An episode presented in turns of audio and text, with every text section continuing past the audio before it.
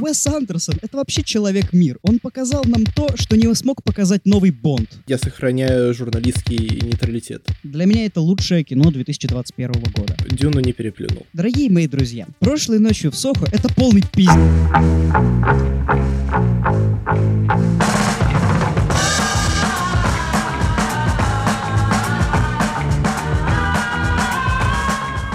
Здорово, ребята, это 13-й выпуск подкаста из Шоушенка, и это до сих пор подкаст про кино. Меня зовут Кошевенко Алексей, и, по-моему, я начал больше любить курасаны. Да, и я тут тоже есть, меня тоже зовут Лёша, и я тоже люблю кино, и сегодня мы будем обсуждать две очень интересные и необычные премьеры. Да, сегодня в выпуске у нас обсуждение французского вестника, приложение к газете Liberty Канзас Evening Sun и прошлой ночью в Сохо Эдгара Райта. Но прежде, я думаю, стоит сказать, что мы есть уже на всех существующих платформах, так что если вы любите слушать там музыку, подкасты, там на Spotify, Яндекс Музыки, Apple Music, то вы знаете, где нас найти, ничего не говорим, все ссылки есть в описании. Да, и не забывайте писать отзывы, ставить оценочки, это нам тоже важно. Да. Вот, а теперь, теперь, да, теперь можем начинать. Приятного прослушивания.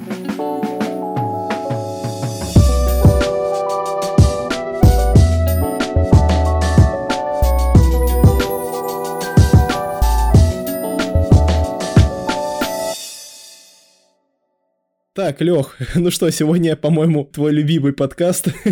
Да, сегодня мое, прям сегодня мой родной подкастище, потому что, как это ни странно, но два моих любимых режиссера решили примерно в одно время порадовать меня, ну или не порадовать, как мы сегодня уже поняли, а, новыми своими фильмами. Ой, давай для тех, э, кто не шарит, что такое французский вестник, расскажем, о чем он. Главный редактор газеты «Французский вестник» умирает и в своем некрологии объявляет о закрытии издания. А параллельно нам рассказывают три удивительные истории, вошедшие в последний выпуск. Да, так простенько, так не затейливенько, но достаточно, ну так, со вкусом, я бы сказал. Интересно все обыграно. Знаешь, что я хотел бы спросить? Какие фильмы про какие-то газеты, журналы, издания ты вообще помнишь? Я помню не про конкретно газеты и журналы, я помню конкретно про статью. Это Spotlight с Майклом Китоном, Марком Руфало, который взял Оскар в 2016 году, если мне не изменяет память. Да, вот я тоже про него вспомнил и его выписал. И в целом все подобные фильмы про какие-то издания, там, э, статьи и так далее, короче, про журналистику, они зачастую довольно весомые и такие серьезные. Ну погоди, а «Дьявол носит Прада» — это прям весомое кино? По-моему, достаточно такое развлекательное. Ну, может быть, ты и прав. Ну, короче, я к тому веду, что French Dispatch, он не похож ни на один такой фильм. Безусловно, особенно если мы посмотрим хотя бы на кадры. Вот любой кадр возьмите, вы не видели ничего подобного. Ну, если вы, конечно, не смотрели другие фильмы Уэса Андерсона. Да, и это действительно очень нетривиально для типичного зрителя. Ну, тоже, давай не будем говорить для типичного зрителя, давай просто будем говорить для неискушенного. Все-таки, мне кажется, так менее обидно. Ну, может быть, да. Но хотя, какая разница, обижаем мы кого-то или нет, я в другом городе, что они мне сделают. И меня, во-первых, безумно цепляет, э, как Уэс Андерсон проработал фильм с точки зрения даже не драматургии, а какой-то подноготный, мета-подноготный такой, которая непосредственно отсылает к реальному миру. Он это делает за счет названий, за счет э, вообще всего. Хотя бы потому, что французский вестник — это прямой референс на Нью-Йоркер. Ну, у него, кстати, очень вот. полно всяких таких аллюзий, метафорок, которые... Ну, вот если ты просто смотришь фильм, ты их не заметишь, но это тебе и не нужно. Ты просто смотришь кино, получаешь удовольствие. А если ты заметил, ты такой, опа, а у этого, оказывается, было двойное дно. Вот это прикольно, прикольно. Да, и еще мне кажется, что зрители, которые знают французский язык, они получили какое-то дополнительное удовольствие, потому что городок в США, штат Канзас, назывался Либерти, в котором базируется издание. То есть в переводе это свобода. А во Франции, где открывается ну, дочерка, новое предприятие, которое является приложением к основному изданию, она открывается в городке Энуи, то есть тоска. Это довольно такая, знаешь, занятная шутка, это прям каламбур-каламбур. Ну да. Я говорю, у Уэса Андерсона так практически везде. Я говорю не только про «Французский вестник», я говорю про в целом его фильмографию. И еще занятно, что вот если ты знаешь, что такое космополит, то я думаю, что ты согласишься, что Уэс Андерсон, он идеально подходит под это понятие. Честно говоря, я немного не понимаю, о чем ты говоришь, так что объясни, пожалуйста, для непосвященного. Грубо говоря, гражданин мира, потому что он в каждой своей работе такой знаковый. Ну, извините меня, который не является фанатом Андерсона, таким прям сумасшедшим, но я про то, что самые известные его фильмы воспевают разные страны. Допустим, «Отель Гранд Будапешт» — это Австро-Венгрия, «Остров собак» — Япония, «Бесподобный мистер Фокс» — Англия. И тут он наконец-то добрался до Франции.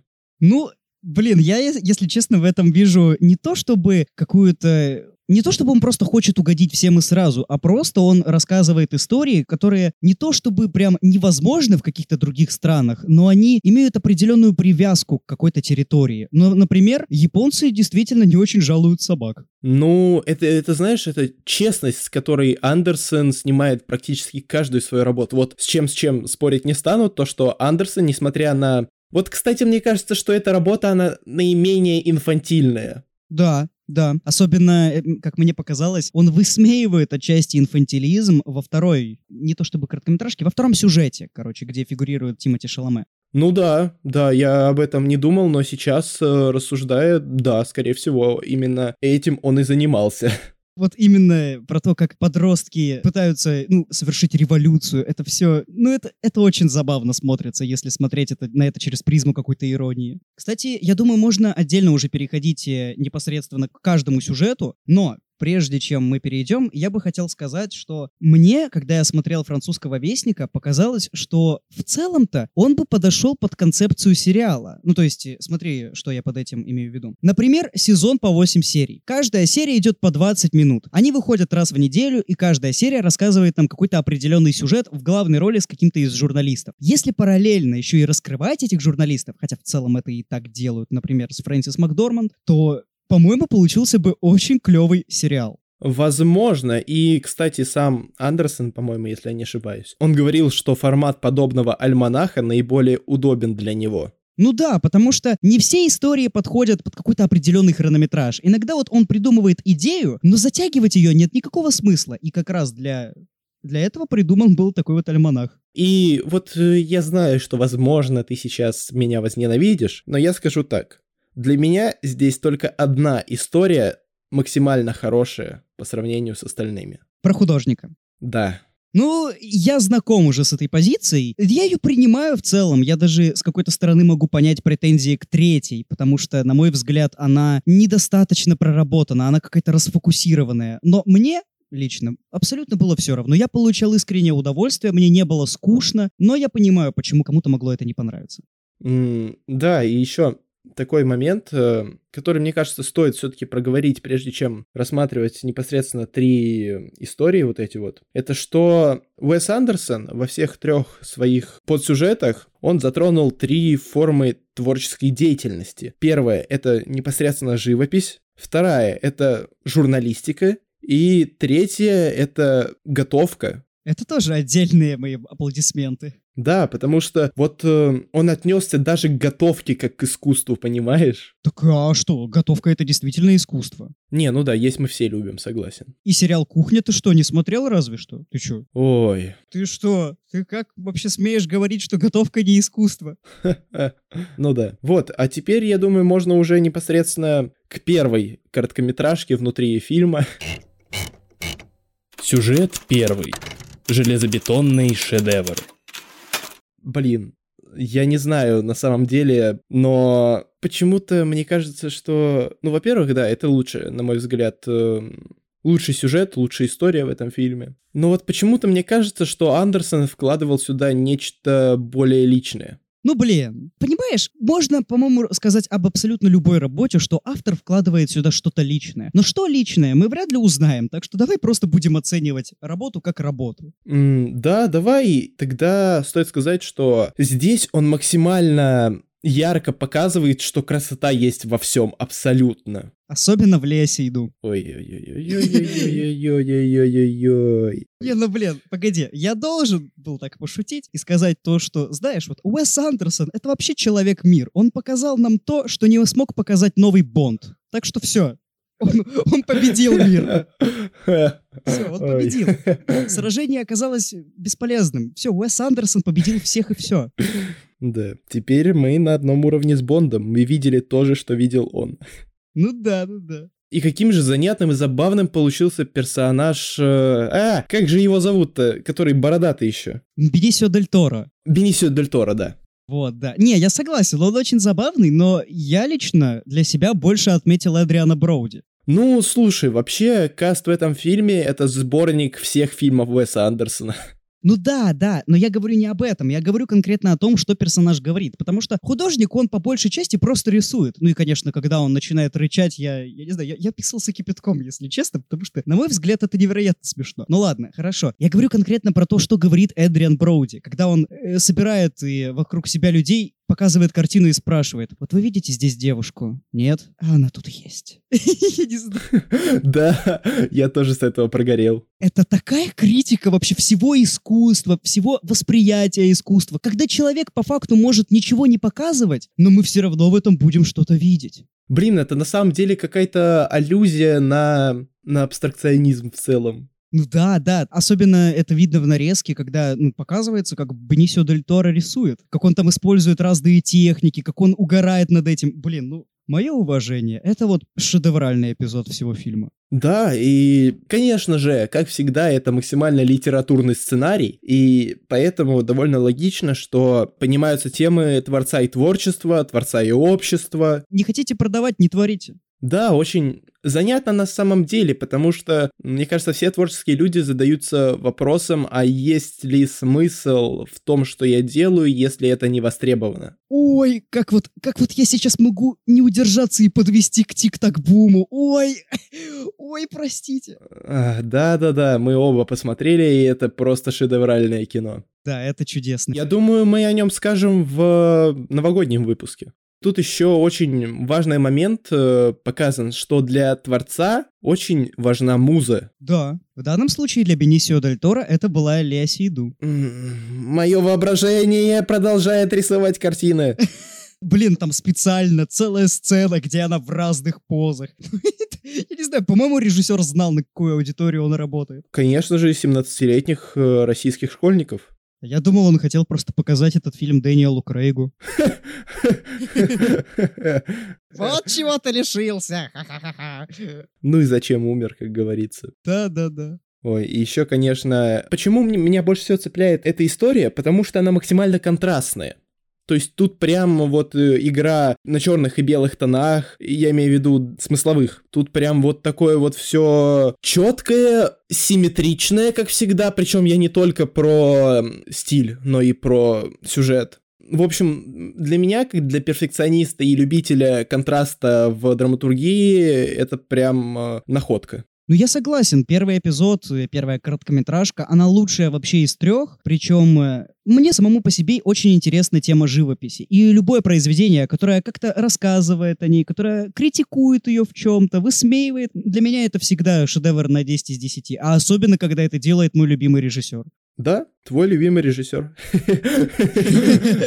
Спасибо, уточнил. Ладно, я думаю, что можно постепенно переходить уже к более таким неоднозначным короткометражкам. Сюжет второй. Правки к манифесту наверное, вот говоря о второй, стоит сказать, что я понимаю, что она не работает так, как, по идее, наверное, должна была работать, точнее, она могла бы работать лучше, но меня она все равно безумно цепляет, потому что речь здесь идет о журналистике. А я не знаю, мне, на меня она сработала безотказно. У меня, опять же, была очень интересная тема вот этих подростковых революций, вот этого инфантилизма. Мне даже по-своему тронула вот эта история любви Тимати Шаломе, и я прошу прощения, но я забыл, как зовут актрису. Фрэнсис Макдорманд. Нет, не Фрэнсис Макдорманд, эту молодую. Леа Кудри, Лена Кудри, вот как-то... Лина Кудри она, по-моему. Опять же, могу напутать, если что, поправьте нас там в комментариях, расстреляйте нас за то, что я ошибся, все такое. Вот меня это очень тронуло на самом деле. По-моему, это не то, чтобы это прям как-то крышесносно и оригинально, но это подано очень даже щепетильно, со вкусом. И да, Фрэнсис Макдорман тоже там прекрасно. Да, и вот это вот э, опять в очередной раз Андерсон поднимает тему нетрадиционной такой, нетривиальной любви. Ну это, блин, это был такой коротенький роман. Я не думаю, что там бы у них зашло что-то далеко. Но с другой стороны, для персонажа Фрэнсис Макдорманд это действительно был серьезный шаг. Я понимаю, почему кто-то мог за это уцепиться. Просто еще мне на самом деле безумно понравился персонаж Макдорманд, потому что, блин, это с одной стороны как-то грустно, а с другой стороны, мне кажется, Андерсон вложил сюда немного другой посыл, ежели чем верхний слой, так сказать, то, что если ты старше и встречаешься с молодым, то лучше уступить такой же молодой. Нет, он не про это говорил. Он в целом говорил, скорее всего, про смену поколений. Ну, блин, мне кажется, тут очень много трактовок можно достать, потому что для меня это вообще было э, что-то на уровне, она никак не могла встретить э, подходящего для себя человека, ну вот буквально не могла, и она поэтому и говорит, мне абсолютно хорошо в одиночку. И она внезапно замечает нечто особенное, нечто притягательное в молодом парне, который, казалось бы, на уровень ее ниже. Он не такой опытный, как она, но, возможно, эта непосредственность ее и подкупила. Я это для себя прочел как-то так.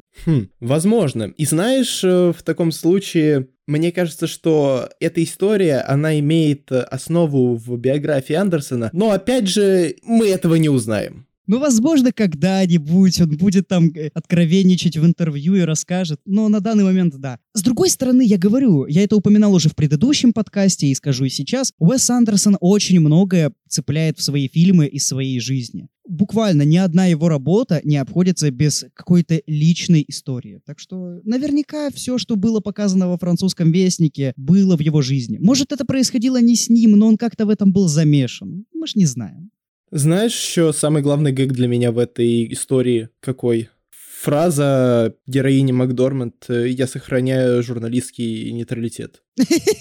Ну да, блин, кстати, по-моему, это очень классная сцена и, и очень классная фраза, потому что лично для меня вообще никогда не было понятно, как журналисты могут, освещая те или иные события, сохранять этот самый журналистский нейтралитет. Потому что, ну, когда ты узнаешь о каком-то событии, когда тебе нужно о нем как-то написать, рассказать, передать его кому-то, то ты его переживаешь через себя. И вот как в, такой, в таком момент можно сохранить этот пресловутый журналистский нейтралитет? И она отвечает на этот вопрос. Я, короче, блин, это прям фраза, которая для меня сделала эту историю, потому что она полна какого-то, знаешь, цинизма такого, она полна перфекционизма даже в какой-то степени, прагматизма. И для Андерсона, мне кажется, это... Хотя говорить, что это для него вдовинку, нет, но мне кажется, это не совсем сочетается с в целом настроением. Блин, я не знаю, мне все еще очень нравится эта работа. Именно я про вторую короткометражку. Я не знаю, почему,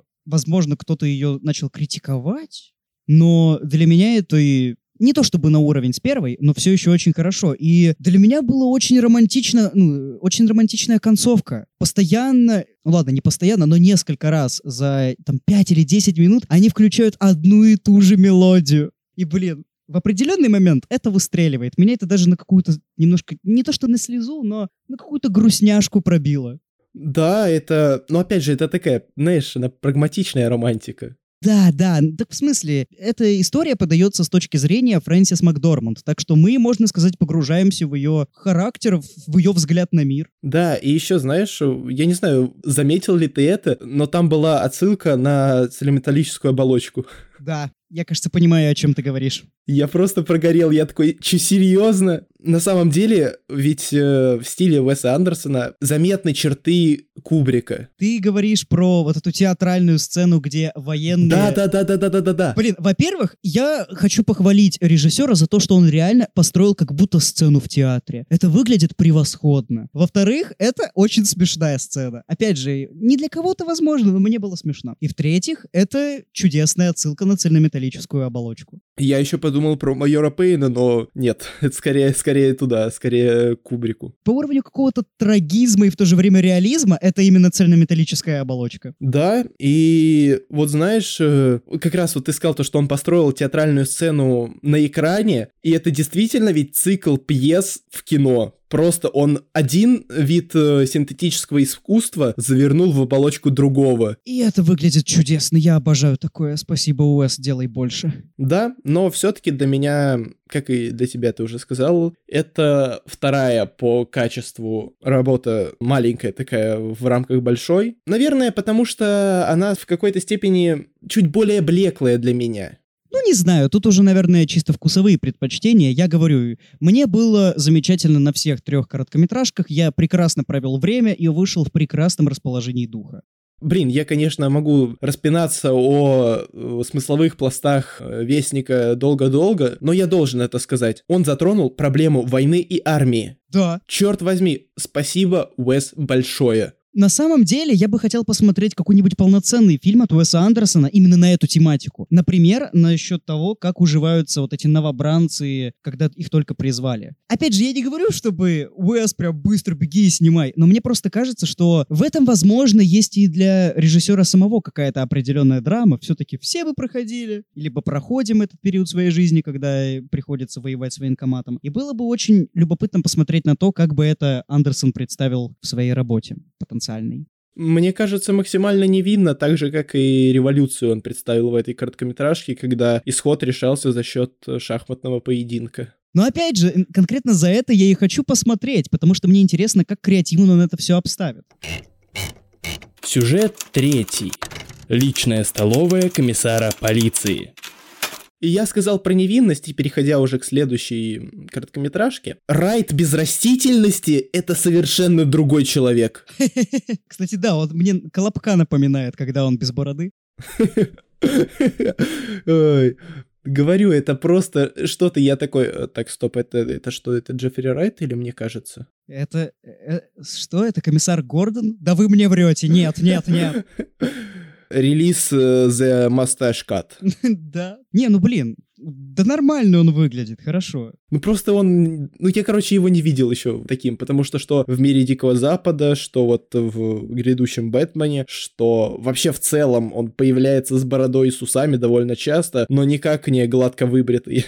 Ну да, и в Бондах он был с, уже с бородой и с усами, и в исходном коде, насколько я помню. Да-да-да. Ну да, ну, я не знаю, для меня это каким-то открытием не было, ну просто человек побрился. Ну, Просто это ну, для меня это совершенно другой человек, вот честно. Да не, я сразу понял, это Джеффри Райт, все хорошо. Но помимо Лей Сейду в этой работе Уэса Андерсона есть еще одна прекраснейшая девушка, чьи глаза прям вот мне в сердце посмотрели, прям вот в душу. Большие голубые глаза, светлые кудри. Ты понимаешь, про кого я. Это, конечно же, Сирша Ронан. Не, ну блин, у нее такие шикарные глаза. Я не знаю, я не знаю даже, как это прокомментировать. Просто вся короткометражка в целом черно-белая, и нам специально сделали ее глаза голубыми, чтобы на контрасте это еще ярче бросилось в глаза. Ой, это, это прекрасно. Но я знаю, как можно было бы сделать этот кадр лучше. Взять на роль этой девушки Александру Дадарио. Парам-парам-пам. О, ну, на самом деле, не знаю, ну, не знаю. Я, ну, все-таки, ну, Сиржа Ронан, ну, Александра Дадарио, как-то... Не, ну я ж ничего не говорю. Меня вполне себе устроило такое камео с Иршироном. С другой стороны, я бы хотел отметить немножко другое камео в этой же работе. Это Эдвард Нортон. Да, я тоже про него подумал и вспомнил «Королевство полной луны». Его было очень мало во французском вестнике, я бы хотел его больше. А его в последнее время очень мало в кино. Ну блин, у него уже в 2019 году выходил его режиссерский не дебют, это был его второй фильм. «Сиротский Бруклин»? Да, да, и он там и играл и роль, и режиссировал, так что нет, он не то чтобы пропал из кино. Но как-то все равно мне бы хотелось его видеть больше. Я думаю, всем бы хотелось его видеть больше, но, к сожалению, из-за того, что Эдвард Нортон не очень приятный человек, как мы понимаем, это не представляется возможным пока. Но вот честно, сейчас э, я буду негодовать, потому что, ну, я заскучал на этой короткометражке. Мне было искренне скучно. Ну, знаешь, я с одной стороны могу понять. Мне кажется, она какой-то расфокусированный. То есть нас постоянно бросают от одного к другому. Потом в конце оказывается, что это на самом деле была история про повара, который впервые попробовал незнакомый ему до этого вкус. И вот это на самом деле сцена очень классная. И мне почему-то кажется, что именно этот повар и должен был быть главным героем. Ну, да, да, и тем более, что здесь э, рассматривается приготовление еды как отдельный такой вид э, искусства. Так что я в целом понимаю, почему кто-то мог заскучать. Если что, я ходил в кино с отцом, потому что мне еще нет 18, а благодаря нашей новой системе пропускать меня могут теперь только благодаря QR-коду. У меня его еще нет, я его не получил, так что пришлось тащить отца. И вот он тоже заскучал на третьей короткометражке. Так что в целом это для меня позиция не новая, я ее принимаю, но я говорю, мне было все равно интересно минуточку еще отступления такого не то что лирического просто. А вот слушай, я на самом деле пошел в кино, я просто у девушки взял QR-код, переделал в фотошопе под свое имя и все. Гений. Не, ну ты просто гений, конечно. Но у меня так случилось, у меня еще нет знакомых друзей, которые получили QR-код. Вот после 16 декабря появится. Ой, и вот еще, что я себе прям записал, чтобы не забыть сказать, это наличие перестрелки в этой короткометражке, причем перестрелки совершенно какой-то невероятной, которая меня очень повеселила, она очень изобретательная. И, блин, почему Уэс так редко вставляет перестрелки в свои фильмы? Да вообще экшн-сцены у него получаются весьма свежими, оригинальными, ну и именно из-за того, как он снимает. Просто вспомни погоню из отеля Гранд Будапешт. Да. На лыжах, на санях. И вот есть перестрелка еще и во французском вестнике, которая мне чертовски напомнила «Город грехов». Хм. Я, кстати, «Город грехов» не смотрел, поэтому, к сожалению... А, ну ладно, ладно. Еще я хочу отметить э, анимационную вставку с погоней. Да, знаешь, что это мне напомнило? Это мне напомнило игры на Сеге. А мне напомнило приключения Тинтина. Вот титры, которые были в начале ленты, приключения Тинтина, Тайна единорога, там был похожий стиль рисунка, и мне вот это напомнило. Ну да, я не буду спорить то, что это напомнило, просто лично для меня, когда они по домам скачут э, в 2D, так, типа, и там прям, вот как в играх, короче, вот сто процентов.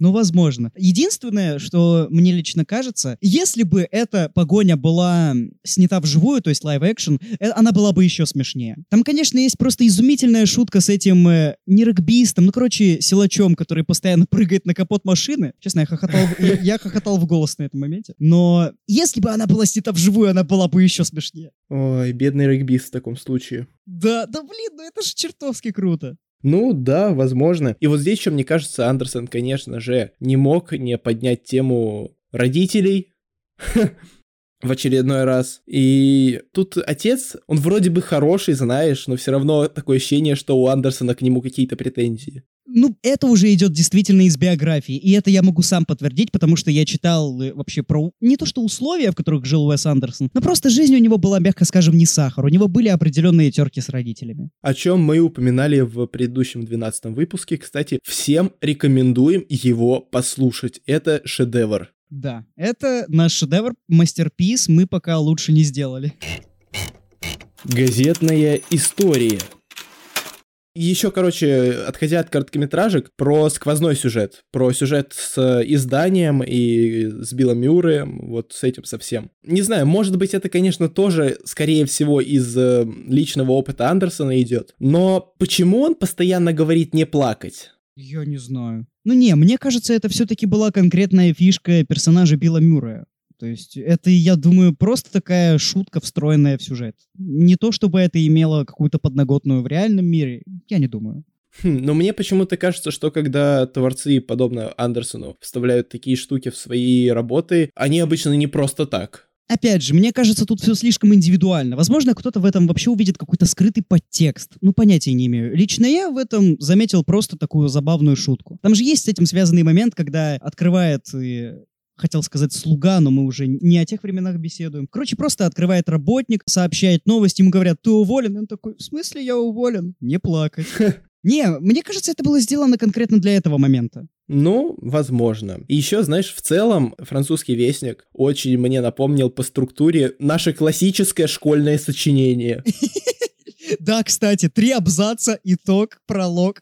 Реально. Просто вот действительно, это классическое наше итоговое декабрьское сочинение. Да, кстати. И вот единственная моя, не то чтобы придирка, скорее просто пожелание, я бы хотела, чтобы как-то больше времени уделили в целом штату французского вестника, потому что там же затесались очень хорошие актеры. Там есть Джейсон Шварцман, который в целом постоянно мелькает у Уэса Андерсона. Там есть Оуэн Уилсон, которого нам показали вот в этом прологе с экскурсией, кстати, тоже весьма забавным. Но, по-моему, этого было мало. Там есть Элизабет Мосс, там есть вообще очень много талантливых талантливых актеров, но, к сожалению, их буквально мельком показали. Это было очень мало. Да, да, я говорю, просто каст French Dispatch э, это кульминация всех работ Андерсона, он просто всех туда взял. Ну, кстати, Элизабет Мосс, я не помню, чтобы у него играла в каких-то других работах. Это скорее первая роль ее. У Андерсона. Ну да, у Андерсона. Я, кстати, еще поймал себя на мысли, что было бы прикольно посмотреть на нее вместо Фрэнсис Макдорманд в роли э, мисс, миссис Крем, мисс Кременс. Она же не, не замужем.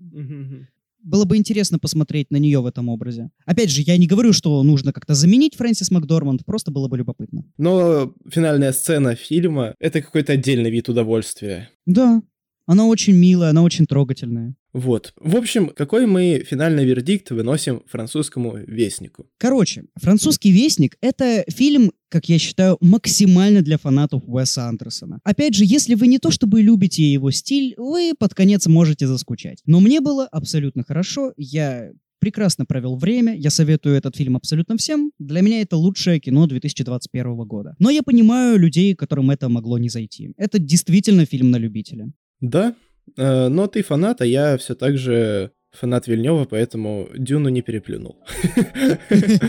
Не то чтобы он пытался. Ну, да.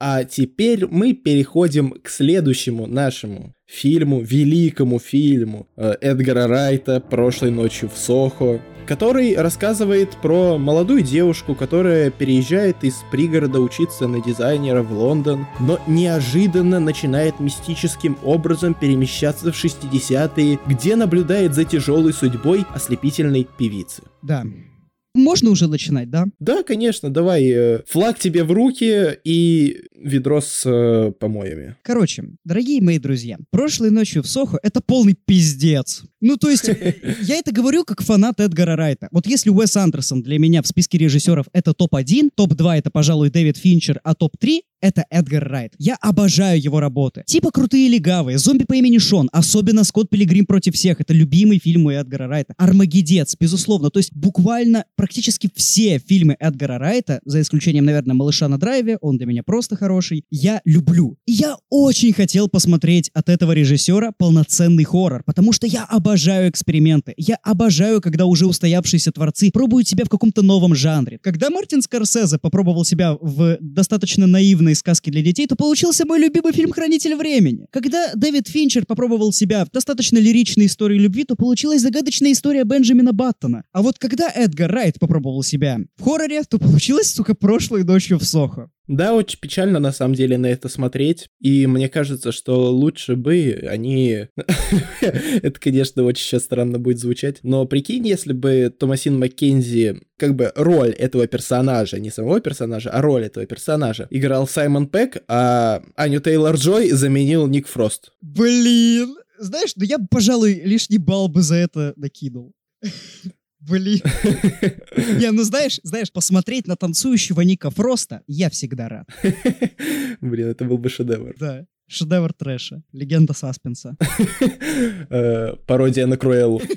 Пародия на Круэллу. Слушай, погоди, так, по-моему, в уже имеющемся варианте прошлой ночи в Сухо и так очень много похожих моментов с Круэллой. Очень много. Я про это и говорю, да, потому что когда я начал смотреть, я такой, блин, по-моему, я это уже видел. По-моему, я смотрю М-м, э, очередной ремейк от Дисней? Э, э, по-моему, нет, это Томасин Маккензи, нет, не Эмма Стоун. Ну, тоже неплохо, нормальная замена покатит. Я предлагаю сразу справиться с одним простым фактом. Визуальная сторона этого фильма чудесна. Да, она чудесна, безусловно. Мне нравится, как за счет э, цветокора передается настроение сцены, за счет э, неона вот этого. Кто-то говорит, что его слишком много, но нет, я обожаю неон. Соответственно, э, мне эту любовь привил что Трон наследия Косински, что Blade Runner 2049 Вильнева. И тут эта традиция продолжается. Мне безумно понравились вот эти кадры с крупным планом лиц Мэтта Смита и Аньки Тейлор Джой. В общем, не он, отдельное спасибо, мое почтение. И в целом, да, визуально фильм выглядит суперски. Но сюжетно это то еще Я бы хотел еще добавить про неон. Его не слишком много. Это, ну, точнее, да, его много, но это было сделано намеренно. Как меня просветили, в старых фильмах, ну, в старых хоррорах достаточно олдскульных таких, неон специально использовался как такое подчеркивание сцены, как отрыв этой сцены от реальности, чтобы мы могли прочувствовать ее особенность. Так что нет, все нормально. С неоном в этом фильме он добавлен специально, все хорошо. Да, но еще, знаешь, вот, конечно, говоря про визуал, я думаю, стоит упомянуть монтаж, потому что в некоторых сценах по монтажу это прям суперски. Это очень хорошо. Не, я говорю, с точки зрения режиссуры, камеры, монтажа, все выше всяких похвал. У нас основные претензии только к сценарию, потому что, простите меня, Эдгар Райт, я вас очень уважаю, но вы написали какую-то поебень. Это очень плохо написано. Я говорю, когда начался третий акт, меня флешбэкнуло в фильм «Визит» Найта Шьямалана. Ой, кстати, это, по-моему, «Визит» был лучше. Визит не такой плохой. Ну, да. И твист там на самом деле достаточно интересный. Я бы не сказал, что это шедевр всех твистов. Это все-таки Шьямалан, но... Ну да. Я понял, я понял, о чем ты. Знаешь, что я заржал? А потому что я вспомнил сцену, когда ребенку экскрементами личка обмазали. Вот и, по-моему, э, Эдгар Райт сделал с нами то же самое, когда снял прошлой ночью в Сохо. Давай я скажу сразу. Мне не нравится основной конфликт от слова совсем. Ну, то есть, зачем нам предлагают наблюдать? Нам предлагают наблюдать за девушкой, которая почему-то видит призрака своей матери в зеркале. И нам просто это вкидывают в начале фильма, мол, жрите, и без всяких пояснений. Я думал вот на самом деле, что они это подведут через то, что в ту комнату, в которой она заселилась, э, в этой комнате раньше жила ее мать, и вот это все происходит с ее матерью. Да, я тоже об этом подумал, но, честно говоря, я быстро отстранился от этой теории. Я почему-то сразу догадался, что Аня Тейлор-Джой — это бабушка. Вот я не знаю почему. Наверное, потому что нам с самого начала не сказали ее имя. То есть нам просто говорят фамилию и все. Такое обычно в хоррорах просто так не происходит. Так что это уже был такой повод, ну, навострить свои ушки, так сказать, в ожидании сюжетного поворота. Я просто к тому, что вот дальше эта идея с матерью в зеркале никак не идет, никак не двигается. После этого она начинает по непонятным причинам переноситься в другую временную эпоху. Она начинает гулять, она начинает видеть в отражении своем Аню Тейлор-Джой. И это вообще никак не объясняется. По-моему, это очень странно и непонятно. То есть нам просто хотят сказать «жрите». Я бы хотел каких-то объяснений, каких-то пояснений этого ну, происходящего на экране. Да, но стоит отметить, что вот самое лучшее, что есть э, в этом фильме, это его первый акт. Вот а пока она не переносится в другую временную эпоху, все шло неплохо. Ну, собственно, да, до того момента, пока не зарождается конфликт. Да, у меня на самом деле такие флешбеки были на «Дьявол носит Прада», я понятия не имею, почему. Я не знаю, почему у тебя были флешбеки «Дьявол носит Прада», хотя нет, с одной стороны, я абсолютно понимаю, потому что мода, она тут играет важную роль, я думаю, вот э, костюмы, прически, здесь у костюмерчик очень хорошо поработал, э, вот, но, но, но, Мать вашу, ну зачем такой рваный темп? Почему так плохо? Почему мне больно на это смотреть? Почему мой мозг так сложно это воспринимает? Знаешь, я первые 20 минут еще смотрел, ну, с кое-каким интересом, а после этого этот самый интерес начал постепенно угасать. Мне на протяжении всего фильма было невероятно скучно. Я очень часто смотрел на часы в ожидании, когда наконец это прекратится, когда начнется что-то интересное. Потому что тот конфликт, который нам представили, с тем, что она переносится в другую временную эпоху и наблюдает смерти одной определенной певицы, ну вот он меня вообще не зацепил. Это выглядело очень странно, очень как-то мелочно, очень неинтересно. И когда нас начинают пугать этими призраками, всратыми, непонятно откуда взявшимися, ну, честно сказать, мне хотелось просто подозвать Эдгара Райта и сказать ему на ушко, Эдгар, ну вот ты серьезно, что ли? Ну почему? Ну почему? Ну ты же всегда такой креативщик, ты всегда придумываешь всякое разное. Неужели сейчас фантазии у тебя хватило только на это? Да, это очень плохо. Эти призраки, они для меня испортили вообще все. Зачем? Почему? Я понимаю, что хоррор, но разве призраки это единственное, что может э, выступать каким-то альтернативным фактором в этом случае? Ну, блин, я не знаю. Так они же вообще не страшные. То есть даже скримеры были в этом фильме провалены полностью. Они не пугают, они не вгоняют в какую-то атмосферу. Атмосферу этого фильма в принципе нет, я бы сказал. Да, еще знаешь, э, по поводу твистов, которые здесь ужасный. Тут максимально ужасные твисты. Во-первых, твист бабушкой, ладно, с ним мы уже разобрались, э, как бы он предсказуемый, может быть даже с какой-то стороны логичный, но самый-самый кринжовый твист — это твист с Линси, который, казалось бы, это Мэтт Смит в будущем, но в итоге это просто левый чел. И я такой, что и зачем нам его показывали? Буквально нам несколько раз за фильм делают акцент на каком-то чуваке, который постоянно ошибается, который задевает главную героиню, как-то на нее посматривает. И ты думаешь, хм, ну, наверное, этот мужик сыграет какую-то роль. Нет, его сбивают, и все, и о нем больше никто не вспоминает. Просто зачем? Я говорю, этот фильм, он э, очень много внимания уделяет деталям, которым не должен уделять внимание. Он очень такой расконцентрированный, он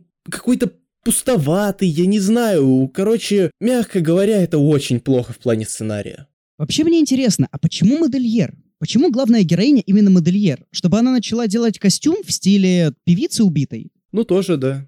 Тоже бессмысленная штука. Да, еще, опять же, почему главная героиня вообще ловит эти галлюцинации? То есть, хорошо, я в целом готов принять то, что эти галюны ловит вообще любой человек, который живет в этой комнате. Хотя, с другой стороны, ну тоже спорно, ну ладно, хорошо, мы попробуем это принять. Если эта певица не умерла на самом деле, потому что она там, как эта бабушка говорит, там погибла молодая часть меня. Ну извините меня, меня это, это меня вообще не устраивает.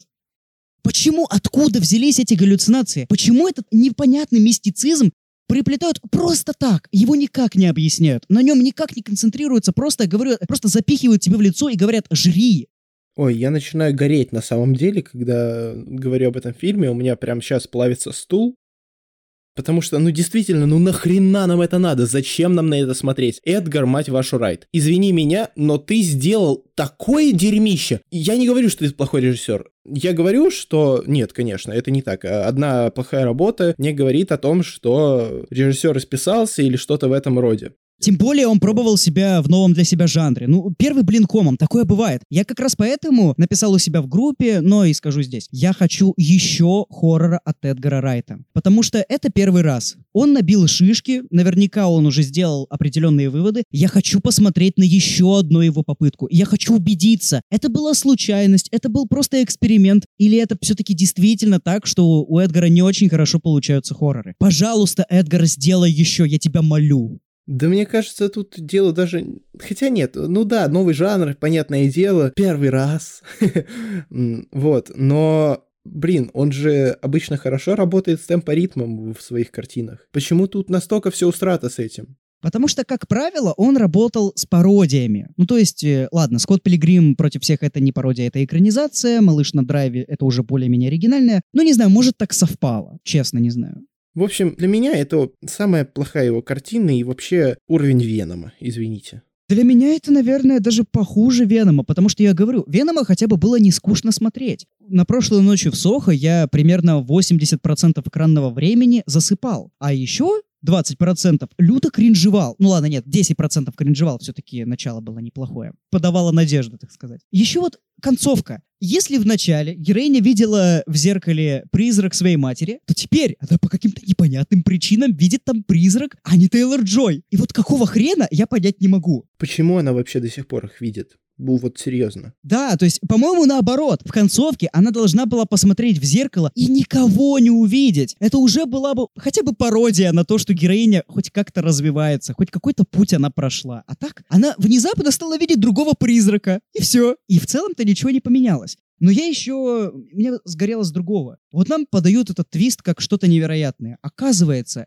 эта молодая убитая певица — это старушка. Теперь эта старушка пыряет ножом ни в чем не повинного парня, затем она пытается убить героиню, а в конце нам пытаются подать ее смерть как драму. Вы меня извините, но это так вообще не работает. Это никак не работает. Прошлой ночью в Сохо не работает совсем. Почему так? Почему нам внезапно должно стать не плевать на этого персонажа, который пытался только что убить главную героиню? Я просто буду сидеть и вздыхать, потому что говорить об этом я больше не могу. Извините, я отказываюсь, я буду молчать. Эдгар Райт, ты сделал все для того, чтобы я молчал. Еще, кстати, существует фильм такой «Девушка, подающая надежды». Фильм очень спорный. Я знаю людей, которым он абсолютно не нравится, и они мужского пола, и они чувствовали себя оскорбленными после этого фильма. Я не чувствовал себя оскорбленным, но так уж и быть, я могу понять. Но я не могу понять то, что этот же человек, эти же люди, точнее, после этого боготворят прошлую ночь в Сохо. Ну, то есть, буквально нам говорят одно и то же, что все мужики плохие. Нам говорят это беспочвенно, нам это никак не подтверждают. И, по-моему, прошлой ночью в Сохо еще оскорбительнее в этом плане. Ну, Девушка, подающая надежды с Кэрри Миллиган, по-моему, да? Кэрри Маллиган она вроде. Билли Миллиган, короче. Да, согласен. Она хотя бы хорошая в плане сценария. То есть, э, ну, мне не скучно за ней наблюдать. Я как-никак испытываю симпатию главной героини. Более того, та ненависть к представителям мужского пола, которая есть в этом фильме, которая транслируется, она не безосновательна. И там говорится не про всех мужчин, а про конкретных, которые есть в сюжете. Вот именно. И я еще дополню то, что, хорошо, допустим, это агитка, допустим, «Девушка, подающая надежды» — это отвратительный фильм, который пропагандирует то, что все мужики козлы. В рамках того, что он агитка, он работает хорошо. Прошлой ночью в Сохо даже в рамках агитки работает плохо. В общем, да. Слушай, давай вынесем э, наш приговор этому фильму, что это мы не смотрим ни в коем случае. Мы смотрим кадры из этого, но не фильм. Вот, так что плохо, очень плохо. Эдгар Райт, э, мы ждем второй хоррор, чтобы понять, ты действительно наложил кучу и не отмоешься, или просто... Так совпало. Просто первый раз, да, так совпало, так вышло. Опять же, мы, я не говорю, что мы после этого станем хейтить режиссера. Нет, Эдгар Райт все еще конкретно для меня один из любимейших режиссеров. Я буду ждать его новые творения, но просто так нельзя. Если я фанат, это не значит, что я буду боготворить все, что делает этот человек. К сожалению, нет. Прошлой ночью в Сохо откровенно не удался. Пожалуйста, Эдгар, несите следующий фильм. Да, поэтому, я думаю, мы обсудили эти два фильма. «Французский вестник» хороший, по крайней мере, для нас с тобой, так как э, мы люди, которым нравятся произведения, которые делает Уэс Андерсон. Прошлой ночью в Сохо нет, нет, спасибо, на такое кино я смотреть не хочу. В заключение я бы еще хотел сказать, что вернуться к тому, о чем я и сказал в начале, что два моих любимых режиссера в одно время решили порадовать меня новыми творениями. Я немножко продолжу эту мысль. Уэс Андерсон сделал то, в чем он хорош, и в итоге не обжегся, а Эдгар Райт попробовал что-то новое для себя, и, к сожалению, у него не получилось. Такой вот вывод. Да, а у нас получился очередной выпуск подкаста. Поэтому у нас есть чат в Телеграм, там мы можем обсуждать фильмы, переходите по ссылке в описании, переходите, слушайте другие выпуски на всех платформах, в частности на Яндексе, на Apple. В общем, мы есть везде и хотим с вами общаться. Поэтому отзывы, сообщения в чат, э, это все приветствуется. Слушайте хорошие подкасты, например, наш, и смотрите хорошие фильмы. Да, до следующего выпуска. Всем пока. Всем пока. I'll see you there. We can forget all our troubles.